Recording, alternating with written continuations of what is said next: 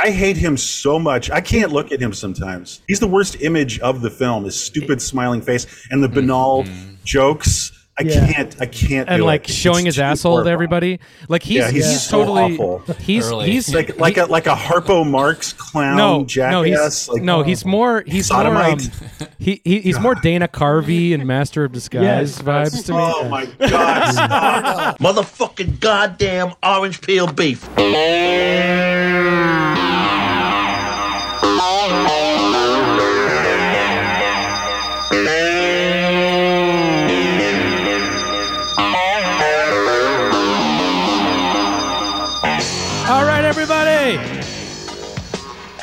Welcome to One Fucking Hour. I am Evan Husney. Of course, this is the show where we talk about one movie for one fucking hour. And uh, I'm joined, of course, today. We got to my left, we got Tom Fitzgerald. Tom, what's going on, man? Tom? Hey, it's good to be here. Uh, holiday vacation, so uh, you know I'm loose like a long neck goose here. All right. Mm, mm.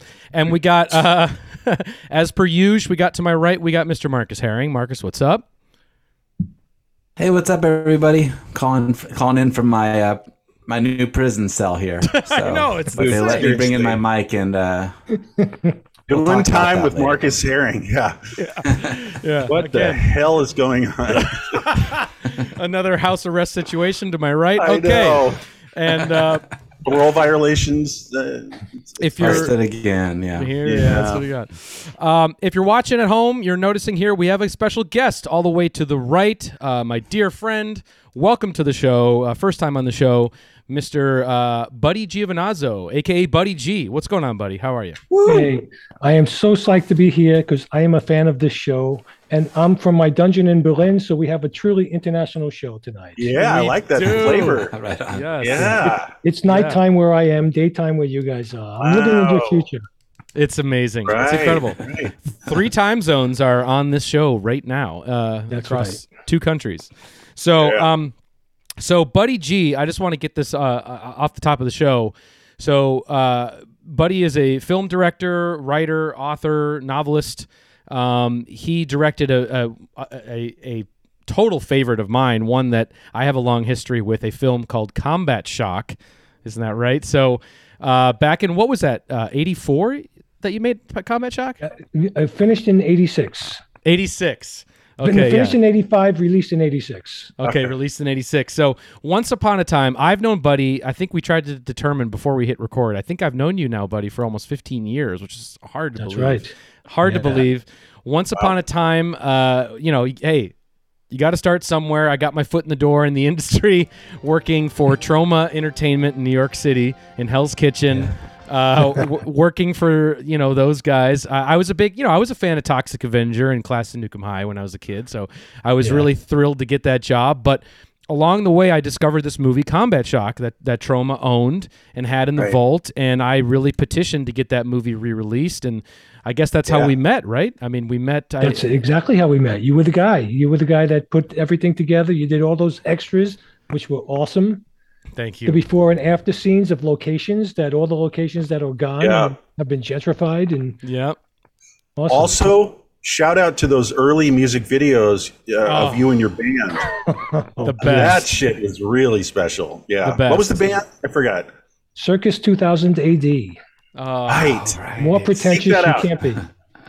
No, it was great. It Yeah, was like this. that was It was.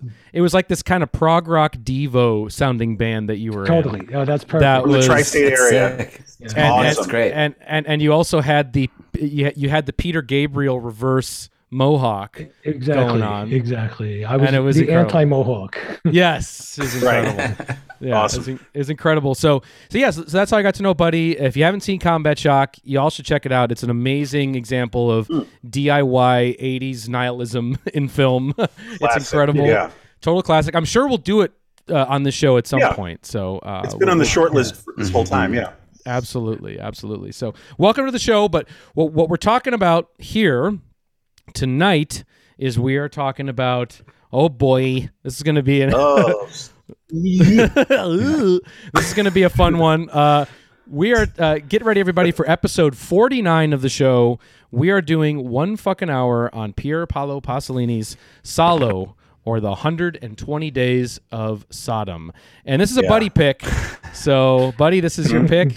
I'm sorry, sorry, no. folks. It's your fault. no, it's great. I'm, Nah, I'm- we're kidding. No, this is a little Well, I, film. again, that's that's on the list too. I think we would have gotten around to this film. You would have. uh, You eventually. definitely would have. Yeah, yeah. You know. Anyway, so it's perfect. This is a rich subject with a lot of history. There's a lot to talk about just with the movie, and and of course, well, we're going to get into it. Let's let's start the clock. So, buddy, Oh, here is God. the infamous one fucking hour clock, and I'm gonna hit that clock For right whom the bell tolls. now. Okay. Um, Super. All right. Little background on the film before we get into this, um, just for the folks at home.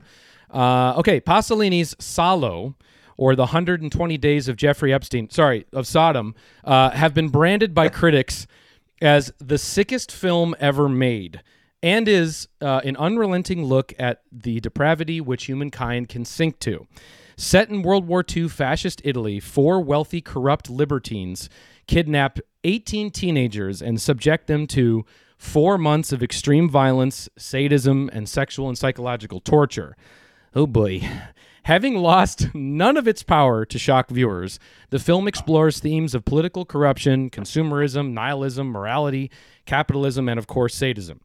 And the story is split up into four segments inspired by Dante's Divine Comedy. You have the Ante Inferno, the Circle of Manias, Tom's favorite, the Circle of Shit, and the Circle of Blood. So, sorry. All right. Uh, okay. Got to have a little fun with this, or else uh, it's going to be a little stiff. yeah, Um, it's one fucking hour. You know, this one. Yeah. Here we go. we're Let's still go. us here. It's still us. All right. So But this uh, film, it, it's rare that a, a film that's nearing almost 50 years uh, its age can still be a punch in the stomach. It's, you know, really. Oh, that's my that's God. not, that's that's that doesn't really happen very often. you know, And absolutely. It's, maybe Ab- even. It, I think even in this modern world, it'd be more repellent for people than than even back in '75. So a hundred percent. That's true. Yeah. A hundred percent. So, but first, let's kick it off to our guest, Buddy. Uh, when Yeah. did you first see this movie? When did this movie first, you know, get on your radar?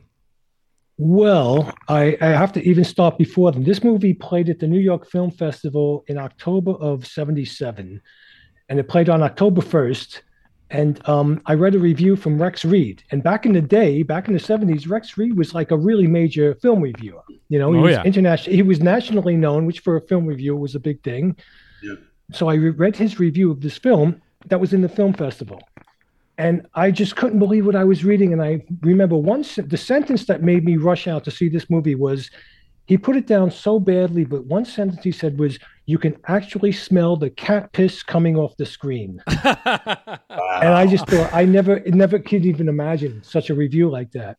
So I went, I went, I, I remember the day because it was the opening day, and I just researched it today. It opened on October 3rd at the Festival Theater on 57th Street, which was like a, an art theater. yeah, Now, keep in mind, in New York, I was used to going the strip. I mean, I saw so many films on, on Times Square, and you go and see three films for a dollar fifty, and the films just kept playing all day long. So you could sit there if you really loved the film, you could sit there and watch it two and three times, and people did. So I'm going this Monday, you know, October third, nineteen seventy-seven. I'm going to the Festival Theater. It was almost like going to Lincoln Center in a way. Wow. Going to see the Philharmonic. I sit there with a few friends, and the film starts, and I couldn't believe what I was seeing because I'd never seen such horror and depravity as art.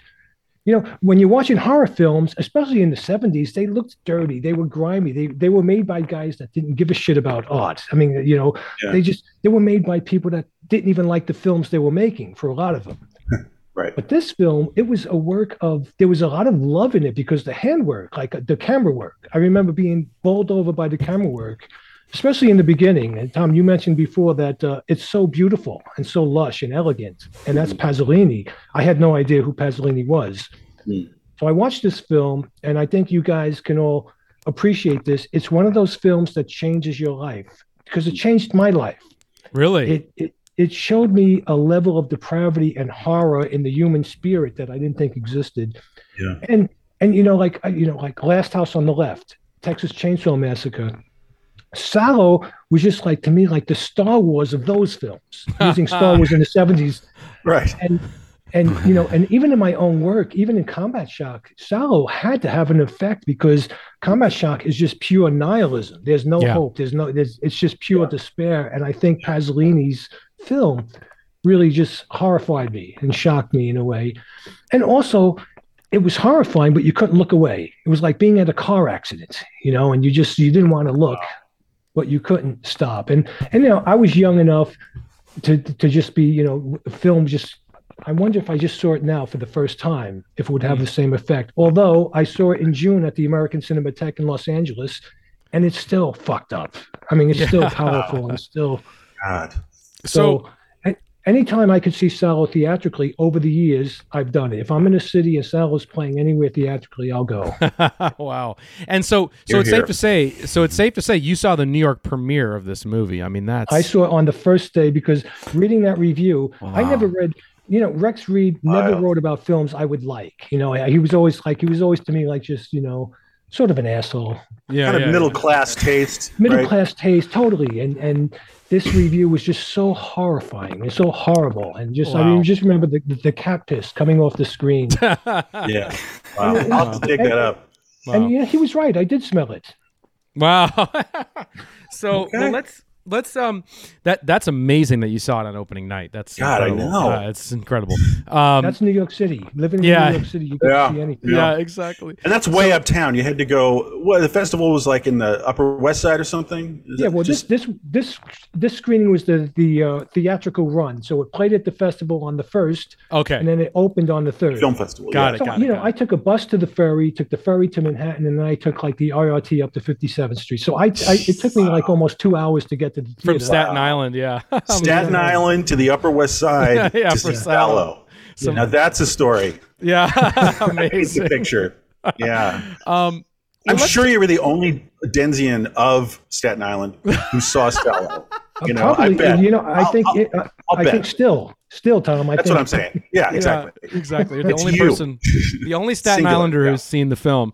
Um, All right, so Tom, we were talking about this before we hit record, just about like, yeah, this this movie made seismic cultural impact waves Yeah. in the in the it was world like a bomb scene. going off. Yeah. Yeah, yeah. So like, yeah, yeah.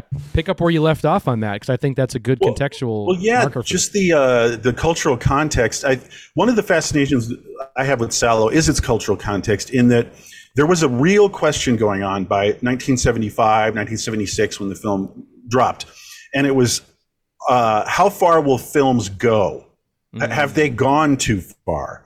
And uh, you know, the, the and and that culminates with this film, but also the appearance of the film Snuff, where you know when it first dropped, people didn't think it was totally phony, and they thought, "Oh my God, there's people having sex on screen, and now they're murdering each other." Like, how far are movies going? You know, like that was the the general cultural description. And I always think of this. This it's almost like there's the cultural bends. You know, like getting the bends when you're, when you're submerged and coming up.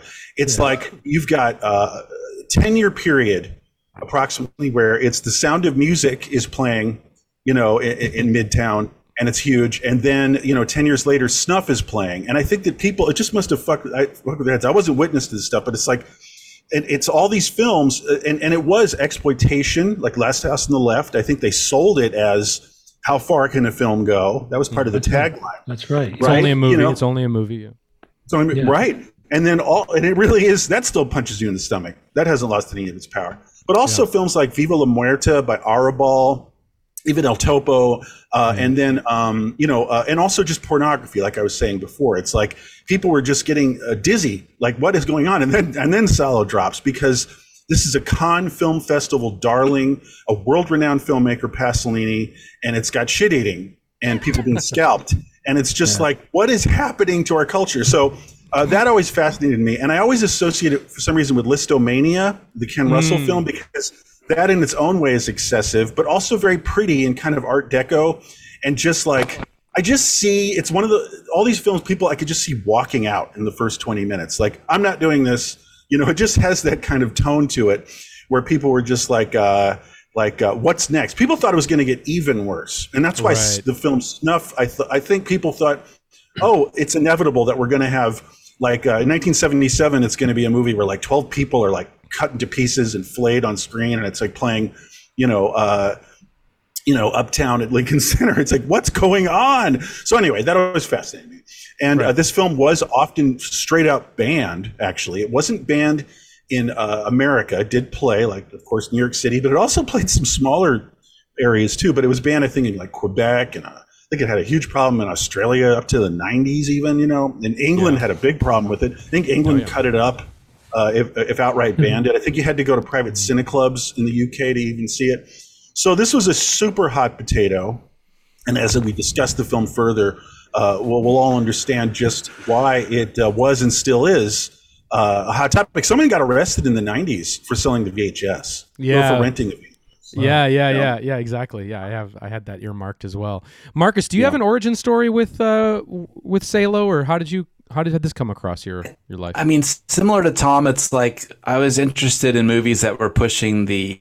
I don't know. I don't remember. I was trying to figure out the first time I saw this. I couldn't remember where I first even heard of it, but I mean, because it's it's everywhere. It's in the Psychotronic Encyclopedia. You know, it's uh, in the uh, Pasolini's all over the uh, film a subversive art book, and and um, and this movie's always at the top uh, the top list of those really excessive movies that are pushing the boundaries. I was trying to catalog a list similar to what Tom was saying at the top of you know when I was uh, before the show. I was thinking about Satyricon being kind of in this vein too. You know, of like excessive pushing the boundaries, and of course Caligula. You know, and, and Yeah. movies that Oh, Yeah. you know, Great example. Exactly what we're talking about. Yeah. it's like not only is it like a really uh, a subversive subject matter and gross human, uh, you know, gross human acts subject matter, but it's also like a large cast of people being forced to do this stuff. And uh, anyway, I. Uh, so yeah, I, I'd be interested to see like if we so maybe maybe someday we can graph out like a graph of these movies, you know, of, of the order in which they were released and made. Be kind of interested to see like to chart the pathway of it. But yeah, I just I couldn't remember the first time I'd seen it, and I did dig really hard into this stuff probably about twenty years ago. I was really interested in Pasolini, watching Teorema and uh, A- Aka- Accattone. I, I, I, you know, it's it's all just kind of fuzzy now. I have them all burned on DVDs. I would like, I'd rent them from Netflix or whatever, and then burn them, rip the disc, then order, send them back. Have it nine Classic. discs at a time coming and rip them all. 2000s send them back move, dude. immediately. Yes, exactly. So uh, it's been a while since when you brought it up. It's been a while uh, before I since I'd thought about Salo, but of course it was very traumatic watching it again. So I really appreciate you guys Yeah. bringing it up. But of course. You know, the, the, the thing getting back to what you said, Tom, about even snuff. I saw snuff in the theater, by the way. I had to walk past the Oh my. God. Tom, in New York, we saw everything. I mean, we just Amazing. really very right away. So The how thing did with that snuff go? Is, the thing with snuff is it's so disappointing at the end because you realize it's so badly made and it's just so shitty. Yeah. And yeah. you know, like I, I, I- you know, I was just seeking out the alternative, the weirdest stuff that you know, the Sure. stuff that you aren't supposed to see. Did you do the midnight movie stuff? No, these Like- were playing. This was the regular run. This no, I mean, um, did you also do Pink Flamingos and uh, oh, all that stuff? Yeah, I saw Pink Flamingo. I saw all the John Waters films at Cinema Village on 12th Street. Midnight, Amazing. Uh, Awesome. Eraserhead, Awesome. Asparagus.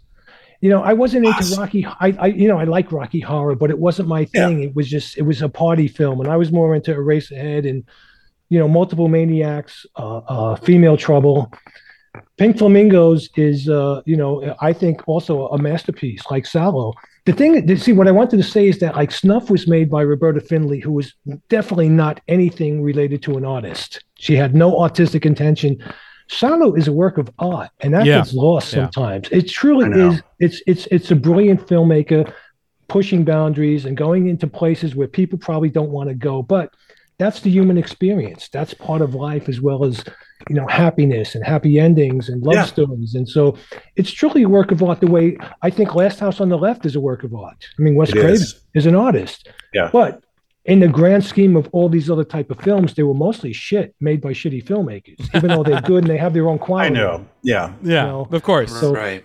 This Totally. was on a style was just on another level completely. Totally. And there's a lot. There's a whole bunch of films. You know, it's you brought up Roberta Findlay, which really reminded me of Sleazoid Express, which is Yeah. probably something that like was big and uh, Oh, yeah. formative for me too for like learning about this stuff. But Yeah. it is funny that there are those films that there's a handful of films that are like shocking, transgressive, and have like a philosophical kind of like an artistic, you know, merit to them. And then there's this like thousands of them, like you said, that are inspired by Salo that are just having that just the thing that they liked was the cutting the tongue off part. They Yeah, liked yeah, yeah, yeah. Yeah. the shit part. Like, that's the part that resonated with those filmmakers the most. Yeah. Was just the reaction that people got. There's like The you know, shock, shock really- value.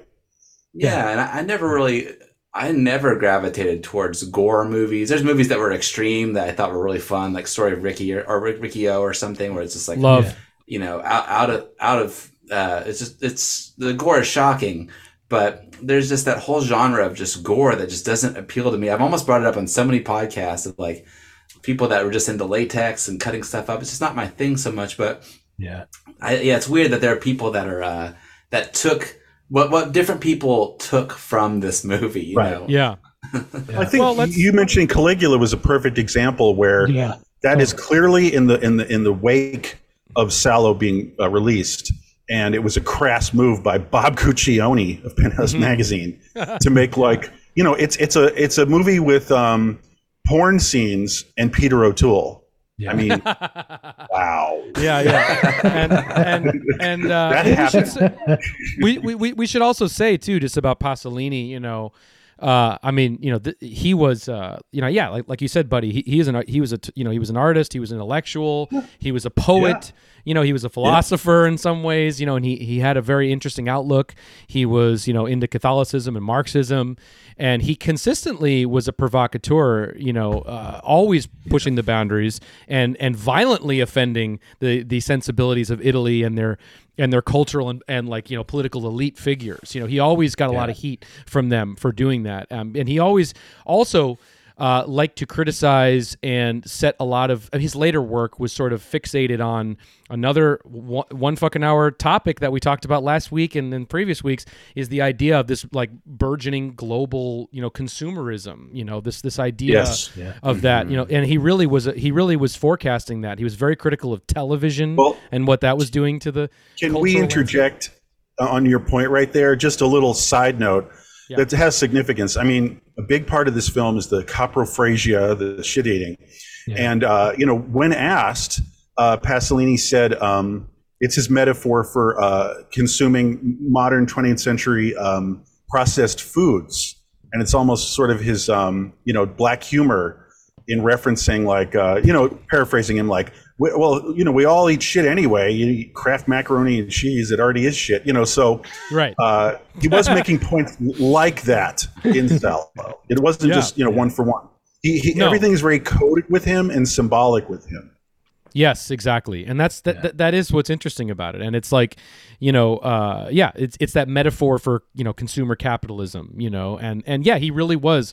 He he had said that that you know it was an idea of like you know the uh, a, a critique of the rise of junk food culture, you know, and and I have and look, I mean, we've explored that in Dawn of the Dead as a subject matter, uh, and of course, it it echoed in my mind thinking of our one of our favorite clips from Dawn of the Dead, of course, you know, when uh, you know Ken Foree, he's got the manja. You know, he's got the, the bread because he's screaming manja! Yeah. because he's screaming because they're they're screaming manja at all these children, you know, and so Yeah. Oh, right. Literally that yeah. word yes, uh, yes, yes. in Dawn and Salo. That's awesome. yeah, exactly. Little little connection there. But so we should Like also that. mention if you guys think it's a good time to get into this, kind of just before we get into the movie itself. I don't know. Yeah. Is just that obviously that this movie is a loose adaptation of Marquis de Sade's, you know, um, a 120 Days uh, of Sodom, and um, buddy, you had you had asked if we had read it. Have you read it? I have read it, and uh, it, it brings up a point I wanted to make in the difference between writing a, a novel and film. When I read it, I was expecting to, I was expecting it to be like you know, porn, pornography, of you know, like high grade pornography. Mhm. He's a fucking beautiful writer. It's beautifully written. I mean, Wow. The film is so much more powerful because the imagery is what it is. And the Marquis de Sade was really, I was amazed at what a good writer he was. I wasn't expecting that whatsoever. Hmm. And and the Marquis de Sade's film uh, book it just doesn't it doesn't come off as violent even though they're doing a lot of the same things there's a lot of violence and there's a lot of sexual violence but because he was such an amazing writer pasolini's film has more power i mean pasolini's film really Right. it, it's a kick in the gut because you're confronted with these images and there's no way no matter what you do with the camera no matter how beautifully you Right. light it it's still you know Well, somebody getting their 'cause tongue it's cut a- off it's a flat depiction of what would have wound up being a fantastical uh, in the lyrical writing of, of the book. I hear you. One little observation I had, and be interesting to check with you on this, buddy, is I've heard uh, uh, regarding the, the, the subject of sexuality is very different from uh, work, which is more lustful and literally more about like uh, the enjoyment of these perverse sexual acts.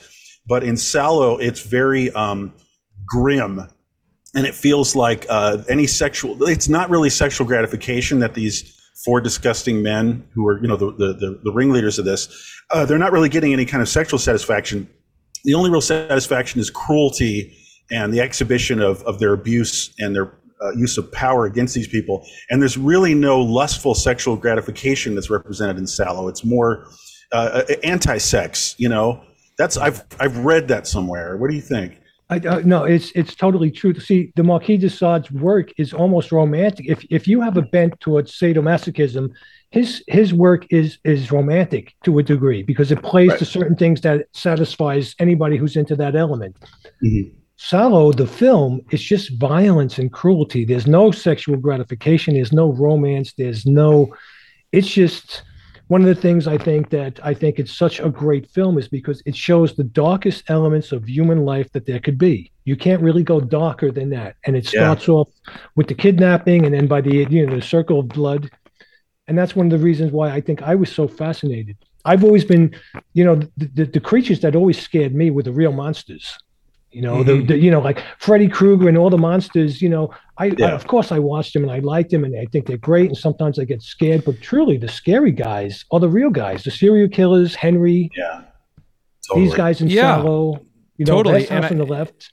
absolutely Yeah, and I think it's I think it's really smart of him too, in terms of updating the material, you know, or to transposing the material into a World War II context, because mm-hmm. there is nothing as there is nothing as brutal as fascism, you know. And so if you're going to make a movie about it, here you go, you know. So in a in an allegorical like you know sense, in an allegorical sense, it really depicts um, you know what the Nazis did in terms of their their you know inhumane you know brutality and people being experimented on just pure sadism you know fueled by that that like freedom of fascism you know so i think it's smart uh, you know of him to take it you know out of the marquis de sade context even though i think It's a place where there's no God, there's no morality, and there's no empathy. So that people, and back to the consumerism, people are treated as commodities, like they're just bodies to play with and to abuse with no consideration of their um, their Yeah. their their individuality. And that's a very dark place, and that's a very Mm-hmm. a God is dead 20th century place that that pops up over the past hundred years. yeah marcus Right. Oh, just that. I mean, the the major differences for me that, from my understanding of it, my reading of it, just like the Salo is just it's obviously like a critique of power. Like at the end, that's like the you know if you could if you could sum it up in one line, I think it would be critique of power. Whereas Right. the Marquis de Sade, it seems like he was, you know, he was an aristocrat. He was convicted of some crimes that were along the nature of what he was writing about, right? And then he was exactly sort of like in, imprisoned and then secretly like writing all this stuff and you know Yeah. a secret manuscript that got tucked Yeah. away you know and so but he was actually seems like a like a proponent of he's pro aristocrat you know sadism Yeah. that's his Absolutely. he, he's He's a libertine he's into liberty Yes, he's a libertine who's like turned on by that stuff, and like I don't really, I don't understand. I know pa- Pasolini has a complex history as well, like just in terms of his his life and things that he was that happened to him too. So it's it's, but I think it's pretty clear that the film that he made was. It's interesting to take a source material and then turn it almost against the intention of the author. Yeah, Do you know I what I mean? what It seems mean. like the Yeah. opposite intention of the Marquis So he's critiquing that. So yeah, you know, Yeah. I think that's a really fascinating. Yeah, you brought up something really interesting. R- r- r- real quick, just a quick button on on Marquis de Sade. Like, you know, just from from my understanding, because you know, I was talking to Rami. Shout out to Rami. She she had read also the 120 Days and was talking mm. about it, and and and has read several of his work too. In that, you know, he he was he, you know, Marquis de Sade wrote about a lot of the extreme side of human transgressions. The the the evil the the the uh, the excesses of extreme you know wealth uh, almost to a almost to a satirical level. You know he wasn't in jail. He was thrown in jail many times by you know because of his his own crimes or because of his writings. I think i, I think like I I actually think Napoleon read a few of his books and actually ordered him to be imprisoned. You know, and of course he was fa- he was famously at the Tower, the the uh, the you know Tower prison at um, Bastille when it was actually raided. This is just crazy, fascinating history. And to your point, he wrote this book, 120 Days of Sodom, on like in small print on a one long you know piece of paper scroll that he rolled up and hid in the walls and some guy smuggled it out and that's how it that's how it how it got out. And then he was in and out of insane asylums for his whole life and he would put on plays in insane asylums with various people there. And that's how his, his work got out is people would actually smuggle out his plays and his work as contraband almost. So it's just like unbelievable history. It goes It's wild. It's wild that someone kept it and stuffed it and hid it away. They were like, "This is great," you know. like, I know. should- like, just and it- yeah, not just the form is so obscure that like hey what's this like wadded up paper like and then the content is just like yoing, you know Yeah. like Yeah. and it made its Yeah. way into yeah like uh, the mid 20th century you know i gotta say we should talk about another uh, there's a big shadow over this film and i'll put it succinctly you know evan we should maybe do this conversation here real quick. Uh, three days before the film plays three days before the film uh, comes out uh, the director's murdered. Pasolini Oh. was murdered. So we could open up that conversation. Yeah it's it's really that's a weird one. It's really it's really wild because you see that you know Pasolini and de Sade have these weird parallels, you know, in terms of their personal life in some ways, and also in in the brutalism uh, behind the film, and also Pasolini's death. It's just it's very eerie when you start looking you know looking at it. But if you guys want to get into the circumstances around his death, but yes, he he was you know just before. I mean, and and this movie caused you know, Salo caused so much controversy that one reviewer of the film, even after Pasolini died, urged that it be shown as a defense at the exhibit of Pasolini's murder trial or the, the, the murder trial, you know, for his death. Yeah. You know, on the assumption that if anybody capable of directing such a film, you know, he was practically begging to be murdered. You know, so that just Right. shows you kind of the influence it had locally. Well, there's also uh, anti-homosexuality involved in that too. Like, um, Yeah. this guy's just a super pervert. So of course he wound up in this super perverted situation. Exhibit A, every second of this film, Salo. You know, so that was the attitude. Very Italian. You know, right right so yeah so his his murder you know is shrouded in mystery to this day and sort of the circumstances of it kind of play out like some sort of dark italian giallo story in and of itself you know in in in many ways. But it was uh november 1st 1975 pasolini picks up a young 17 year old man named giuseppe pelosi in the town of uh, ostia which is near rome. I'm probably butchering that pronunciation but basically in the wee hours of the night after their rendezvous the police stop this speeding alfa romero and the driver is giuseppe this this kid that pasolini picked up. And and then he goes to run away but he was arrested for theft of the car which was identified as being you know belonging to pasolini. And then hours later they find pasolini's body. It was beaten bloodied run over by the car uh, beside and his and he was found beside a football field you know. Apparently his testicles smashed or something too like just total brutal brutal brutal thing yeah. Um, and there were splinters of bloodied wood uh, laying around everywhere. So then it gets a little confusing but long story short because the, cl- the clock is ticking you know pelosi uh, confessed that you know basically he and Pasolini had set off.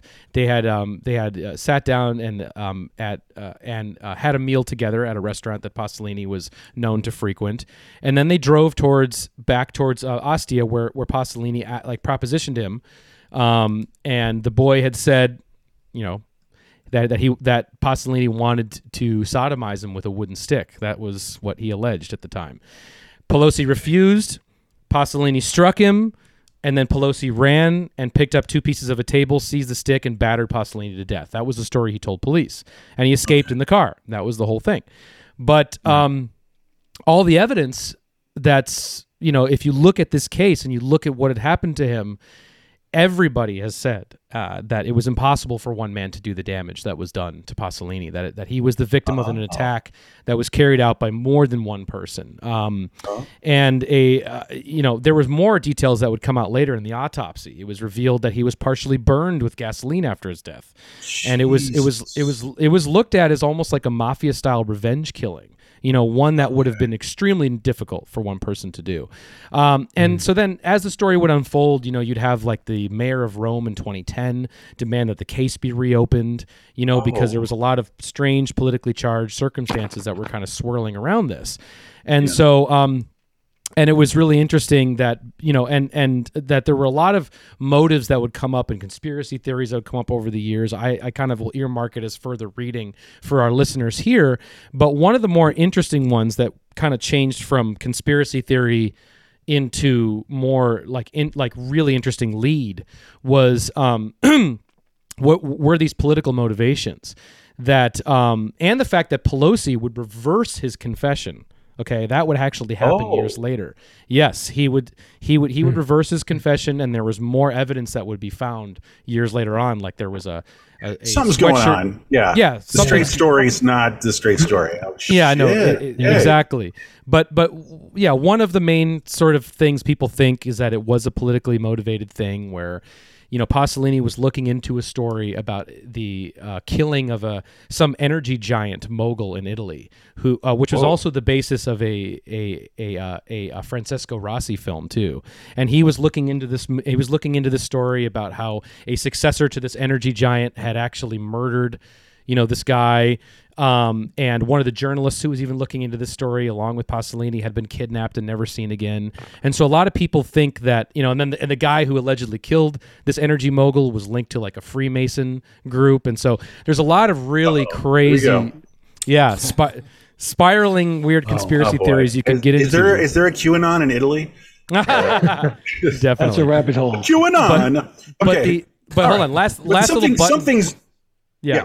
Last little button I'll say it because it brings a smile to my face is that Abel Ferrara says, you know, of course, who made the biopic Pas- uh, Pasolini Mm-hmm. star- starring Yeah. Willem Dafoe. He says, "I know who killed Pasolini." But, uh, but he refuses to give a name. So but I'm not talking. Of course he does. Yeah. Of course. Yeah, I love that. Of course he'd anyway, say that. fur- further reading, further reading. no, There's it's, a it's there. and, and again, it adds it adds this dark cloud, uh, you know, to it's already really dark cloud of a movie. But um, you know, we're talking about this film being very heavy, being received very uh, intensely on a personal and sort of a cultural level. But one thing that always caught my attention to keep in mind is what was the set like? You know, now first of all, another favorite thing of of uh, one fucking hour is that there are a couple legitimate professional actors in this film just a few, but mostly everyone is a non-actor and just off the street. All those teenage kids are just like not actors at all. So one thing I always caught my eye was on the set. You would think this is a very heavy, dour film. You know, just like the the just the depths of human depravity, right, being represented. But I've read that on set there was a lot of laughs and a lot of fun and a lot of fun-loving uh, goofiness about all this crazy stuff, and that the uh, well, the famous thing is that the, the shit that they were all consuming was uh, a concoction made special of chocolate and uh, marmalade, uh, you know, jam, and uh, so that's keeping. Let's keep that in mind if we if anybody sees the film. But also, it's, it doesn't matter though when you see the film; it still No. kind of hits you know viscerally. But one thing I just noticed was like um, someone defined the set was mostly uh, you could say it was uh, all about risotto and watching soccer games. You know, like Yeah. like they They would go cut. soccer. Yeah, it'd be like cut, and they'd watch the game and eat risotto and you know like drink wine and laugh at each other and play cards, which is weird because when you watch the film, it's so not just the the, the depiction of the depravity, but it's a very closed, sick world. It, an entire he created an entire world these poor people are in. You know, there's no outside world, and it's it's a hyperbolic chamber of depravity with uh, with that great touch of the um, the, the U.S. bombers almost constantly overhead.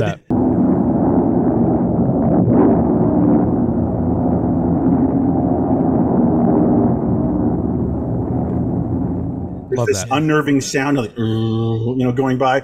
But um, to think that that that that that that um, claustrophobic kind of uh, uh, nightmare world really just popped open and was a party. Well, Uh, you know what it I just heard? Always fucks with my head. You know, you know what I'd heard. You know, you know what I'd heard is I heard. Yes, they they were they were playing football, like a lot of soccer, you know, football matches. But I had heard that it was after the filming, it would be Team Salo playing football against Team 1900. right, That's Bertolucci's right. crew. Yeah, Bertolucci. Yeah. yeah. Now that's so weird. now that's a That is- movie I want to see. That's awesome. Yeah, yeah, someone should make that movie. Yeah. you know, what one of the things getting to that point. I mean, uh, a lot of times these really dark and bloody horror films on set, it's light. It has to be. Mm. You know, it has it, it has to be. That's why you're doing it so dark because it's just a release to get it out of your system.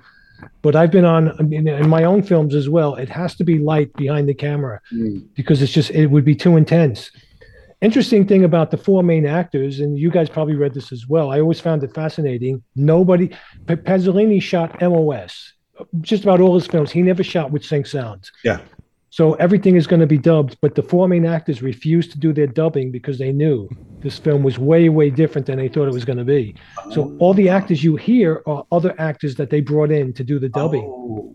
which I find interesting. And you know, it's true. I, I, I mentioned this to, to Evan before that um, every time I see an Italian film and one of those four guys appear, because they do Yeah. appear, I, they're Salo. I'm back to Salo. You know, I can't, I can't help it. I, Right, I know. Like especially that guy with the fucked up eyes. let's Oh, talk I about hate him.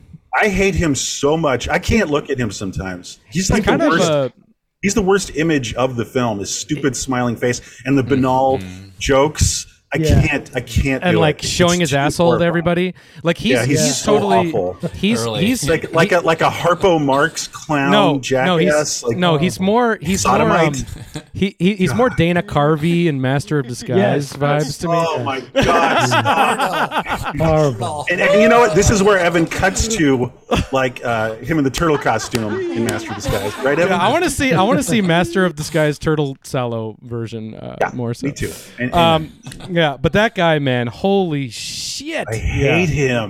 That Yeah. guy appears in movies. I've seen that guy. The guy I see the most. yeah, I see the guy with the beard. He's the guy Yeah. with the Oh, beard. yeah. I see Yeah, the me most in too. movies. And he's actually a really good actor, and he must have probably destroyed his career because who could you see? How could you see Salo and Yeah. see him in anything and not see Yeah. Salo?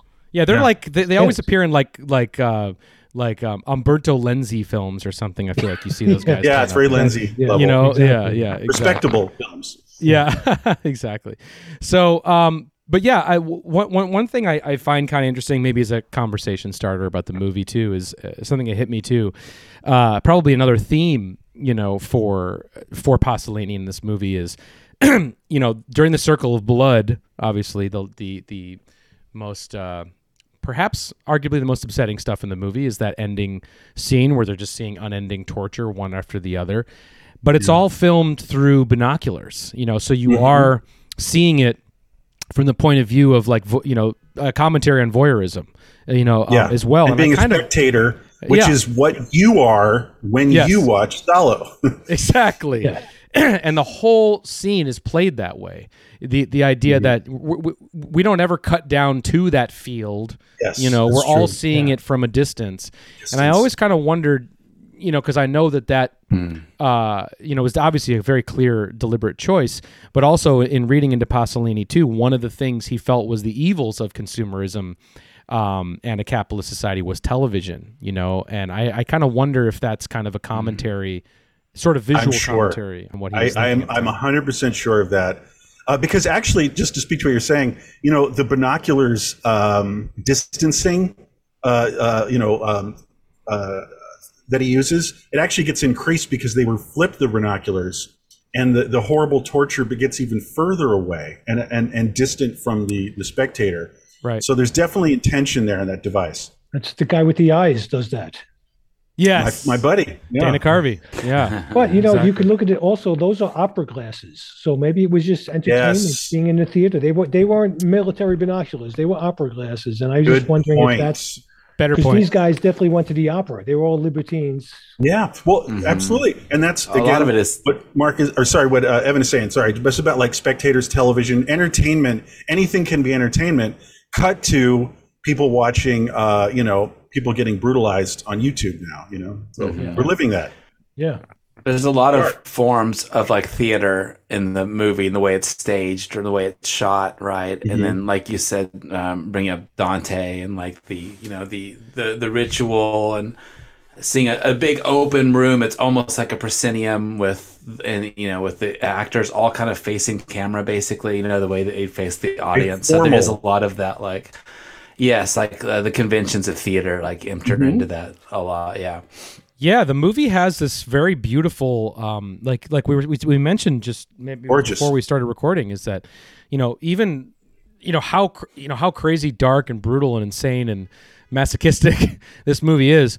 There's some really beautiful frames in this movie, and of course the, uh, be- you know, like contrasting the the beauty of the architecture. You have these great Art Deco locations, you know, very flat, but you know you sort of have this yeah barren, brutalist sort of, you know, Deco sort of you know uh, design like like you know the design of the production, which is amazing. I think it really adds to a weird kind of contrasting quality you know, with the just material. to just to speak to that, um, uh, uh, you know, this is a, this is a landscape we're talking about, right? So the landscape is gorgeous and 20th century and somewhat modern. There's that like a Leger kind of pastiche of a Leger, you know, modernist painting right. uh, that's very big in the background. But um, one thing that caught my eye, and I was reading about this, was like sometimes this film hits me viscerally, and I'm like, what am I responding to? Because it's so odd. And I'll just open this up to you guys. There's two things that I, I, I think make this film unique experientially, you know, for people who watch lots of movies like us. Number one, there's no characters. Not really. Like we were talking about this before. Uh, everyone's first name basis, and actually, someone I was reading pointed out that very often the uh, victims and even the perpetrators, you know, the brutes, um, uh, they, their names change. It just doesn't even matter. Like they're called Guido here, and then Fred- Frederico over there, and then even the principal people are are not even named. They're just like you know the director, the architect, the presidente. There's the bishop, the president, the um, they all have a magistrate. They all have their titles. Uh-huh. Yeah. Exactly. And just the last thing I'll say is, uh, uh, so uh, I did read more about it, and Pasolini said I can't have empathy and sympathy scenes. You know, like where you're really focusing on like a kid who's just weeping and wants to die and praying to their mother. There's a, there's a hint, a little bit of that, but he said if he played that a lot, it would actually make the film unbearable if you were to humanize the victims. So they are, we are experiencing them in much the same way that the abusers uh, and the powerful over them are experiencing Jesus them, which is, which is interchange, interchangeable, just like bags of meat, you know. And uh, that's a very grim thing to have a, a landscape where there's no, uh, um, you know, like simpatico. You can't click with anyone in this film. No. victims and perpetrators. Yeah. that's a chilling place to be in that landscape. Yeah, I think I think also to what you were saying about listing the the roles of the different like you know main like libertines in the film. I think that harkens Mm-hmm. back to the source material because I think in the in the book the four libertines one is a duke, one's a bishop, one's a judge, and a banker.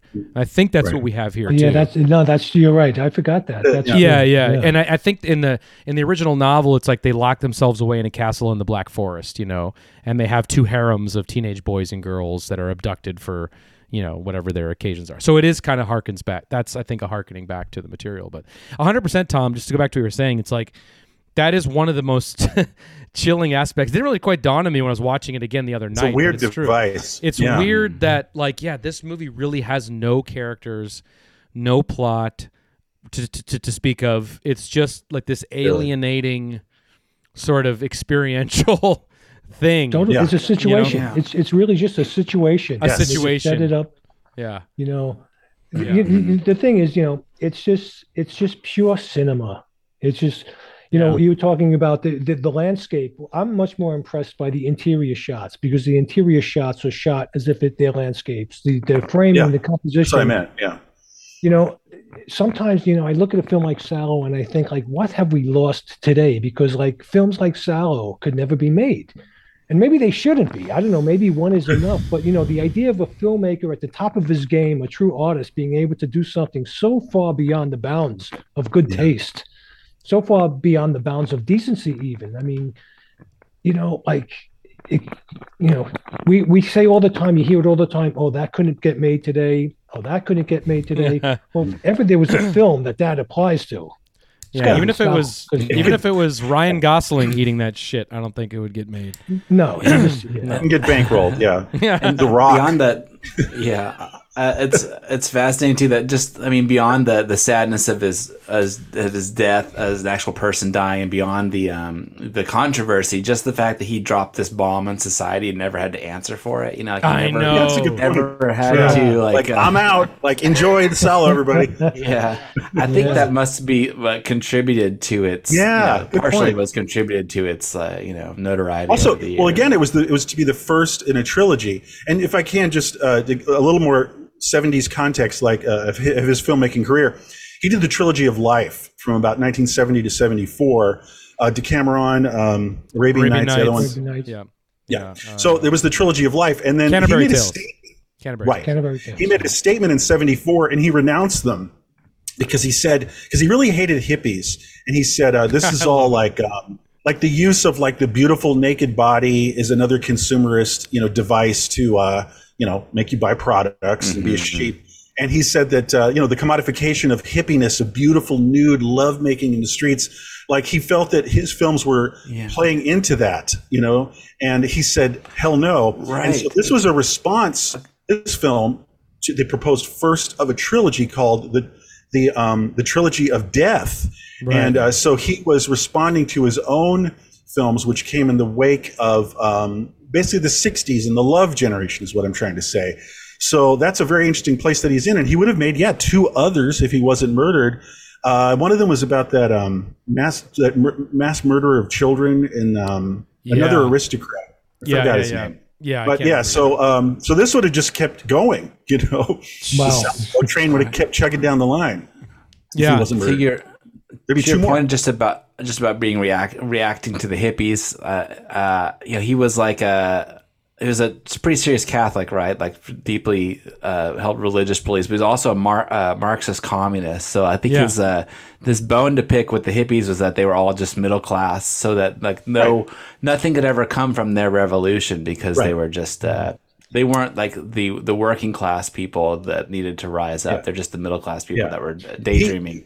They were bourgeois. He sided with the cops who were beating the heads of the hippies because he said cops are working class and those are my people and not these um, people who are indulging in this like uh, a year or two of like running around and being quote unquote free. I understand he, he has an interesting point and it's very interesting to have anyone be run counter to the mid to 60s to the uh, early 70s who has any different take on it. He's a he's a powerful. He is a very powerful um, intellectual, and and his reading is very uh, interesting um, about where he lands in that landscape where most mostly people were thinking uh, hive-minded about this stuff, and in, and in a way he's saying himself with the uh, trilogy of life, he was kind of flowing in that current too. So you have to think of Salo in in, in context of. Um, in a way, it's a reaction to um, 60s and, and flower power, you know. And I could, s- it's a it's a pretty powerful punch in the face to uh, hippie flower Yeah. power uh, aesthetics. I do like when there's a little bit of insight into the films too. Like there, there are some, there are some quotes from him talking about the film, which I don't know where they came from or like when they were recorded. Um, it would be nice to have more, you know, in a way. I, I wish that we had him insight. Of course, they probably would have chased him down like Frankenstein style anyway, killed him anyway for this when it Yeah. came out. But um, Good point. I, there, there's a great quote just about um, him talking about the films not only about power but the anarchy of power, and I think that's like that's the that's the core of the film, uh, and I'm glad he was around to say it, you know, because it's like uh, power has this paradox where it's like if whoever's in abs- whoever has like supreme control is able to just make no laws and make complete anarchy, Make up their own I laws. think it's yeah, it's it's the yeah it's the best illustration of that concept you know 'cause- and especially because it is so um you know horrible to look at disgusting you know. Well- um just that people that yeah power breeds uh anarchy can breed anarchy on the other side. I know what you're saying. It is counterintuitive, like this intense, uh, overarching monarchical rigidity over everything, where you're dictating every mm-hmm. single person's life at your whim, that is in its own way the worst kind of anarchy because it's the whim of you know a, a single individual or a small group of people. You know what I mean? And what I'm saying is Exactly. like laws are usually based on some kind of like golden rule morality. You know what I mean? But if you're willy nilly making, because these guys make up laws, they make a declaration at the beginning of the film, like this is how things are going to be at this villa. You know? Yeah. Yeah. And uh, Let me just ask you like, guys this. oh, go ahead. I'm sorry. Is there anything positive about watching Salo?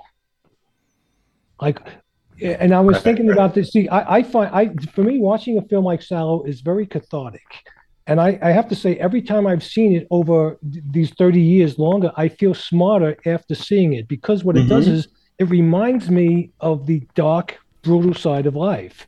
And we never we, we never see it. We never exposed Yeah. to it. I mean, even in Yeah. New York, living in crime, you don't see anything to the level of Salo ever. And so a film like Salo to me is cathartic. It it brings out a lot of tension and anxiety because it comes out of my system watching these people do such horrible things. And it also it serves as a reminder that this is also where we live.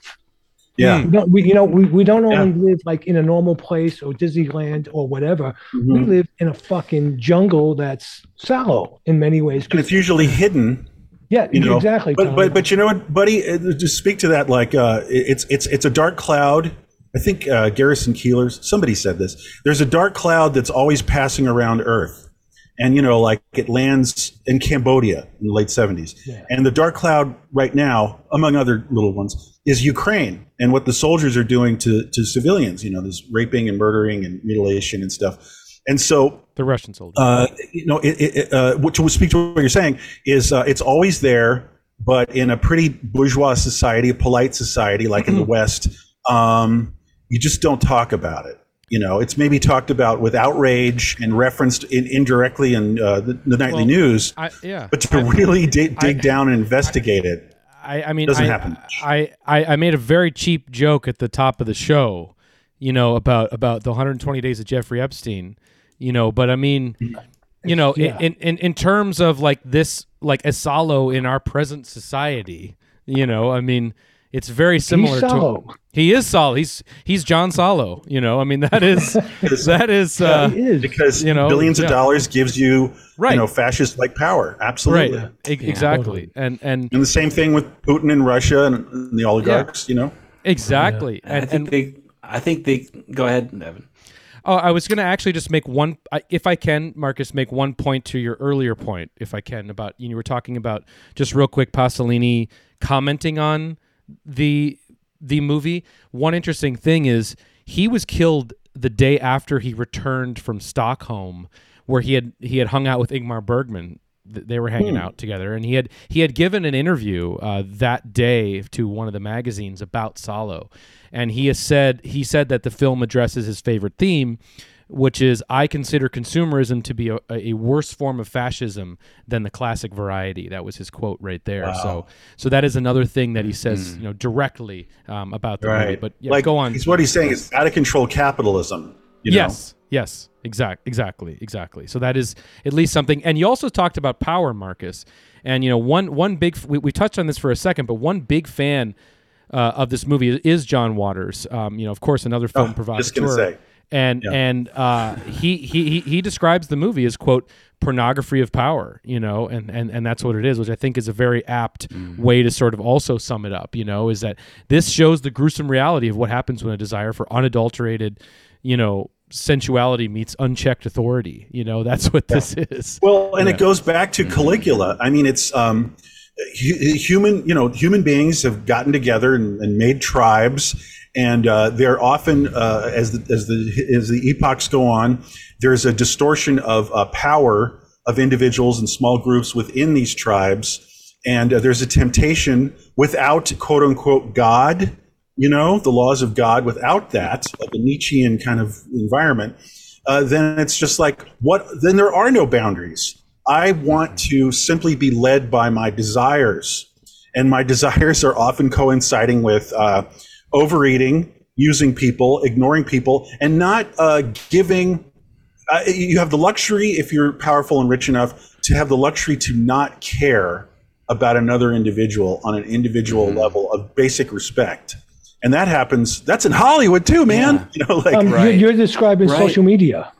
Yeah. that too. Yeah. yeah. Well, yeah. also with the uh, Yeah. the Unchecked uh, power. It's a, a critique of the aristocracy that if you have power and money, then you're always pursuing more things to make you happy because those things don't make you happy anymore. So you're you're constantly trying to break taboos and like you know So, and, and do th- those sort of things make you I don't know happy or uh, you know you're you able think to they will. exercise your you're able to exercise your power that way by Well, like you if, if I can, I think that gets back to the the anti-sex of the uh, of, of the figureheads in um, in doing all this in uh, the film Salo is that it, I, the implication that I get is that they are so calloused with their cheap thrills that their posts like yeah raping you know frankly is like uh, whatever that was last Sunday like boring you know and it's like um, no let's have them like like shit all over each other you know it's like because it's um, the, the the bar moves when you get calloused,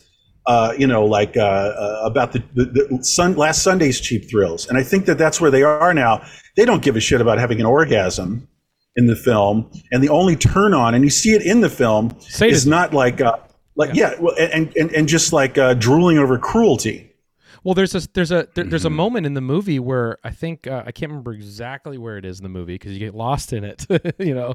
But there's a there, there there is a scene where one of the female, the young female characters, uh, she she starts crying, and immediately their their like attention gets like, oh, now we're interested. Oh, yeah. because, Perk up. because because yeah, Yeah. they, they, Yeah. They, yeah exactly they they, they they they they perk up when she starts crying, and so it's obviously purely about you know that that yeah power and Yeah. sadism. Cruelty is a turn on. Yeah. Yeah. And, Yeah. and it's, it's, it's not sex, you know? Yeah. And you know how they they killed her mother. She's crying for her mother. I know That's the what scene it you're is. talking about. That's right. That's right. Yeah. That's You what know, it is. Another thing that uh, I'll tell you, going back to '77, the first time I saw this, what really struck me was that the four guys, the magistrate, the whole, the, the four creepy guys, Mhm. it's sort of like they have no sexuality because there are no borders. They do everything. They fuck and they get fucked, yeah. and there's Right. no right. It, it, it's Right. it, it- it's like there's really no rule whatsoever. Mhm. There's Yeah. there, there it's completely fluid sexuality Yeah. which Yeah. for 77 you know as a kid in 77 that was also really shocking to see because i hadn't been been exposed to characters that just had no morality whatsoever there was no Right. line There's no these guys God. crossed. Yeah. no god They're It's- God and they make up their own rules, you know? So, uh, yeah. it's at their um, you know and, and you know the, the, there's a real term i think the word is terminal. Like uh, the film is on a total death charge. And i've read and i believe the implication is this thing that you don't see at the end of the film. We should talk about the end here at the end. But just the That's what I was implication is that to, ev- everyone's going to die by the end by the end of this episode you know what I mean? Uh, uh, the situation, you know, like the victims, the, uh, the the henchmen doing the perpetrating, and then even these four guys, they're all going to die. They're all going to get, you know, killed by the Allies bombing them or something. So it's just so terminal. And uh, to speak to the ending, if I can, he just um, he had four endings to choose from, and he chose the one that you know we're with. And one of the weird ones was it was kind of like you know the ending of uh, Forty Year Old Virgin. I'm going somewhere with this. Is that he wanted to have the entire cast get together and all sort of dance around madly and wildly and have fun. He, I think he shot this where it's just like like this big like big Salo party with the casting characters and the brutalizers dancing with the victims, and it was going to be you know the way Forty Year Old Virgin ends, where they're all together Yeah. singing on the hill. let the So- sunshine in. Yeah. yeah, exactly. So he he didn't go for that one, but it's a compromise version that's in the final film where Hmm. there's two guys do dance together. So but Yeah. it's, it's Yeah, a perfect I think ending that- because it, that- it ends with a whisper i'm sorry marcus go ahead Oh no, I just I was reminded what Buddy was talking about earlier about like how we are Salo, or we have it in our society today. It still exists, you know, and that's to me what the ending is with those two guys dancing and talking about their girlfriends or whatever. Is like they're complicit in it, you know. They know it's happening, they're complicit in it, and yet they're able to, to you know, they keep their position and talk about like, and they're able to like go on with like the, the normal things in life, even though they know these horrible things exist. the So- banality in the other room, you know, like uh, yeah. I got to Yeah. tell you one of my favorite scenes when the piano Please. player just calmly walks through the house Yes. There's all these long tracking shots, and she just calmly, completely, quietly walks, sits on the windowsill, and just falls out the window. Falls. I Unbelievable. was going to bring that up Me because too. she's an enigma because she shows some sympathetic eyes towards the kids once in a while. Right. She's an interesting character. There's so there, there's so much coding and there's so many layers of symbolism that you could really spend like months. By the way, this is one of the few films with a bibliography, by the way, which also shocked people back then. There's a fucking bibliography. What other film has that? You should do No, that, uh, buddy, Some and I you're love- right. a bibliography. Your next film. just that the just that the the most immoral film of all time it could be one of the most moral films because Yeah. it's actually dealing Sure. with all these things that other people are too like shy away from. Yeah, I love right. that. All right, that's it. Oh wow. That was great, guys. Was that was great. Welcome Holy to the shit. fold, buddy. yeah. Welcome Man, that to was the fold. awesome, man. dude. The clock is brutal, but uh, It's I think- brutal. yeah, it's brutal. There's look, You man. know, Hey, we make up our own rules here. yeah, you we're the covered a gods. lot. yeah. You You know what? Covered a lot. Let's let's start it over. Motherfucking goddamn. No. Oh, two No, fucking uh, hours. Yeah. no, I was gonna say that. No, we no, we did. We absolutely covered a lot, and I was gonna say that you know, the, Yeah, it's great. you know, this movie, you know, obviously, yeah, it's on like the top ten most fucked up movie list, you know, all the time. But there, it Yeah, yeah. really has. There's a lot. There's a lot. You know, in ter- it is a deep There's a ass lot. movie. Yeah, there's, a a lot. lot. going on there, more than most Work movies. Pure cinema. Work of art. It's it really is. Well, it's It is deceptive. piece. Like we're saying, Yeah. there's no characters, there's no plot. But for a movie with no characters, no plot, it gets very deep, and you can go very deep into this Yeah. film because. Mm-hmm. And I'm cheating here slightly, but I'll just say my last two sentences. Everything is intentional in this film. Every yeah, yeah. look, every glance, every shot, every choice in music Right. is very intentional and, and has like you know a, a huge foot like eight page footnote you know to it. Yes, totally, That's all. hundred percent. That's it. That's my done. That was a big ass cheat. Okay, uh, but yeah, that was it. Uh, one fucking hour on on on on Salo or the 120 Days of Sodom. Uh, Salo. I keep film. saying Salo. Salo. Can you Um, see it? I, I, I, I No. Is it on streaming? It is Oh not. shit! How are it is- people gonna? How are viewers gonna see it? Inter- No, it's you can see it on internet Internet Archive. okay, Internet Yeah? Archive. Has it posted? It's yeah. also Well, we can on maybe- Blu-ray, DVD. It is on Blu-ray. no, I. yeah, it is Yeah, on. right, There's right, a right, true. But I just a- mean, you know, the modern streaming world. there is I don't a. know if it, there, It's not on streaming in the states currently. I'm sure that'll change. Um, but it is on Criterion Blu-ray. There's a great uh, Blu-ray edition of it you can get. I'm sure it'll pop up eventually. Um, but for, for for the time being, right as we're sitting right now, it is not available. Uh, again, if you haven't seen it, like I said, you and, and you're and you, and you listen to the hour, uh, you should know what you're getting yourself into. So make sure you know Yeah. if you're not if you're not you Heads know up. like yeah, heads up going into this movie, but there there is a lot. eh, Hey, look out at your local Cinematheque if it's going to play. Go, go check it out if it is. that's the Um, best. That's the best. Uh, so that's one fucking hour on Salo. Um, buddy, it's a pleasure having you into the fold. Welcome Great to the show. Yeah. So cool. Uh, Thank you guys. I'd be yeah. happy to come back anytime. I love the show. I'm Yeah. oh, Throw some titles at us. You know, we'll oh, he has. He has. figure something out. Yeah, for sure. And buddy, we gotta, and, and maybe someday soon, uh, we should we should cover your own movie too, because I, I think there's a lot Yeah. to get into. Yes. Uh, You know, combat shock. I, I proposed maybe this is a slightly different animal, but maybe you come on when we do combat shock, and it could be like you do a ride along with us as the film's director. I thought that could be an interesting experiment. Just throwing that out there. I'd Why love not? to do that. I'd be happy Yeah. to do that. Yeah, we got a lot to say about that movie. So I think that I think that would be cool. So uh, yeah, so so look out, future one fucking hour on Combat Shock. Um, yeah. But uh, before we let everybody go, let's let's quickly talk about next week's show. Which guys, episode fifty next week. Holy shnikes. Oh, Wow, one fucking I can't hour. believe 50. it. When you say that, I'm like, we did this 50 times? yeah, I know. Man, how? Yeah. What? it's crazy. Yeah, it's absolutely crazy. So so let's let let's talk a little bit about quickly what that's going to be, guys, because it's not going to be just for our for our fiftieth milestone. You know, of course, we're gonna um, do something a little special. Uh, a lot of our viewers responded positive positively to our Halloween special, which was our top ten underappreciated, um, underrated horror films. We're gonna do a different kind of in the similar vein uh, show where we're gonna spend the one fucking hour clock talking about the movies that we hate.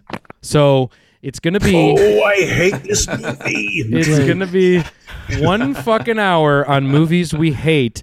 So it's gonna be a little freeform spectacular of just us kind of throwing around the movies that we have an um, uh, just like emotionally make us mad. just know? like repulsion. Like no, That's good. no, I don't want you to exist. Film. You know? Yeah, and, and, and how I'm it's looking. not quite as it's not quite as negative as it sounds either, right? Because like we're doing this out of love of cinema, I know. right? That's Yes. why we hate these movies. In de- Yeah. It's in defense of cinema. It is. Yeah. It is. Right. It is. Yeah, it is. So it's going to get some people mad. It's going to ruffle a few feathers. But you know what?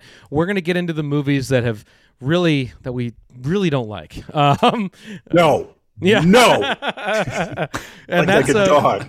exactly. And you know, because there, you know, a big part of the show is spending the hour talking about movies we love, pure love fests, getting into the films like Deliverance, and getting into the films like Straight Time, and getting it uh, Salo. or, or Salo, or or last week Over the Edge. You know, talking about the movies we just really love. Oh, so good. And but a big also part of the show is talking about those movies we really don't like. Psycho '98, Magnolia. You know, we're so been we're a gonna, minute. It's been a it's been a minute, minute yeah. since. So so so we're gonna spend the hour getting into maybe some of those films that we wouldn't waste an entire hour on, but maybe we Yeah. talk about for five minutes. You know, as a laugh. or, or we could open up later and and un- unpack an hour on a film. Yeah. If you know of this, Yeah. if it shakes out in these Yeah. ten that were picked. Yeah. Yeah, that could be fun. It's actually a good like pilot. Like we're kind of piloting future Right. one fucking Right, hours. exactly. Um, and and then how it's going to work, uh, I'm sure we'll define the rules a little bit more going into next week. But currently, the way the rules are going to work is again, j- just like our top ten horror uh, show we did, we're actually not going to know what each other is going to bring to the table. So, and then we'll sort of discuss. And uh, it'll be interesting to know, you know, what really, you know, uh, bugs Yeah. Tom, what bugs Marcus, and it, Yeah. it'll, it'll it, it'll be sort of fun that way, and, and, and, and we'll Can't walk wait. away. Yeah, just spending the hour talking about movies we hate. I can't wait. Um, all right, so thank you everybody for listening and watch or slash watching 50 hours of this program. That is absolutely Oh. unbelievable. Christ. And uh, and then of and, And of thanks course we'll again, buddy. Great Yes. to have you. Great to hang out with you, Thank you, Tom. Great to meet you, Marcus. Yeah, man. Evan, thank Yeah, you. Thank you, guys. It was a, such a pleasure and a lot of fun. Yeah. From Berlin with love, he comes. Yes, he does. Yes, True. that's I true. love that. It's so exotic. It you know. It's you're amazing. closer to the world of Salo than we are right now. I know. North America. Yeah. You can take a think I'm train to Salo. You could drive down to the villa later today, right? Yeah, Make a little visit. exactly. You should, by the way. You should, should, go down there yeah. and make a pilgrimage to wherever they shot it. You know, yeah. They have like the This pic- Salo. pictures. Yeah. They have like the Yeah. Salo experience. You know, all, all tourism. setup. Yeah, The Salo Salo tourism. The Salo tour. Yeah. That's like the Friends experience like here in. New York City. Um, okay. All right, everybody. Uh, thank you so much. And, uh, buddy, we can't let you leave us, of course, without your moment of Zen. Wow. Can't wait for what that's going to be on this one. All right, know, everybody. right? Party. yeah, party time. All right, everybody. Take care. Have a great rest of your week. And we'll see you next week uh, for the movies All we right, hate. Take care, All right. guys. Goodbye. You know, I, Salo is an amazing movie, essential to have seen, as the New Yorker film critic put it, but impossible to watch. Pasolini once boasted that he was a communist, a Catholic, and a homosexual. Oh.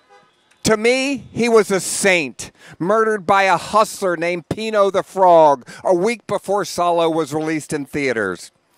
I detest the power in today's world, he stated at the time, and one of Salo's actresses explained further that Pasolini was just more of an artist. He was someone trying to live in his time with dignity.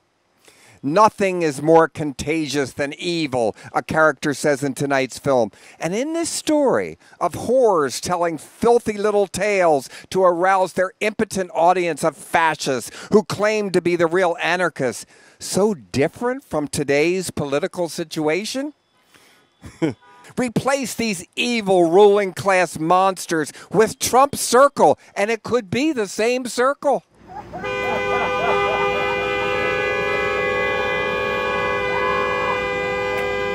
Imagine the cross eyed child torturer who dresses in drag as a bride and shows his asshole in a rectal beauty contest recast with Mitch McDonald or Bill Pence.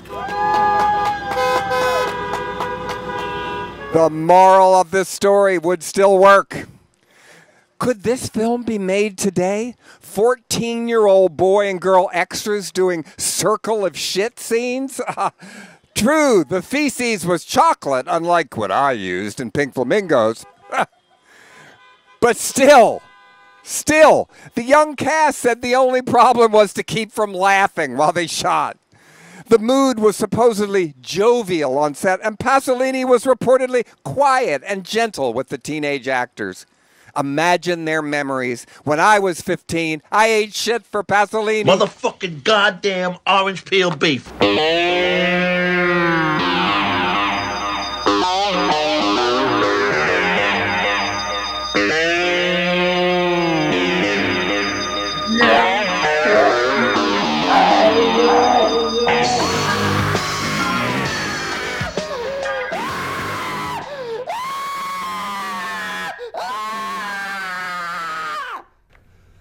Was wicked, man.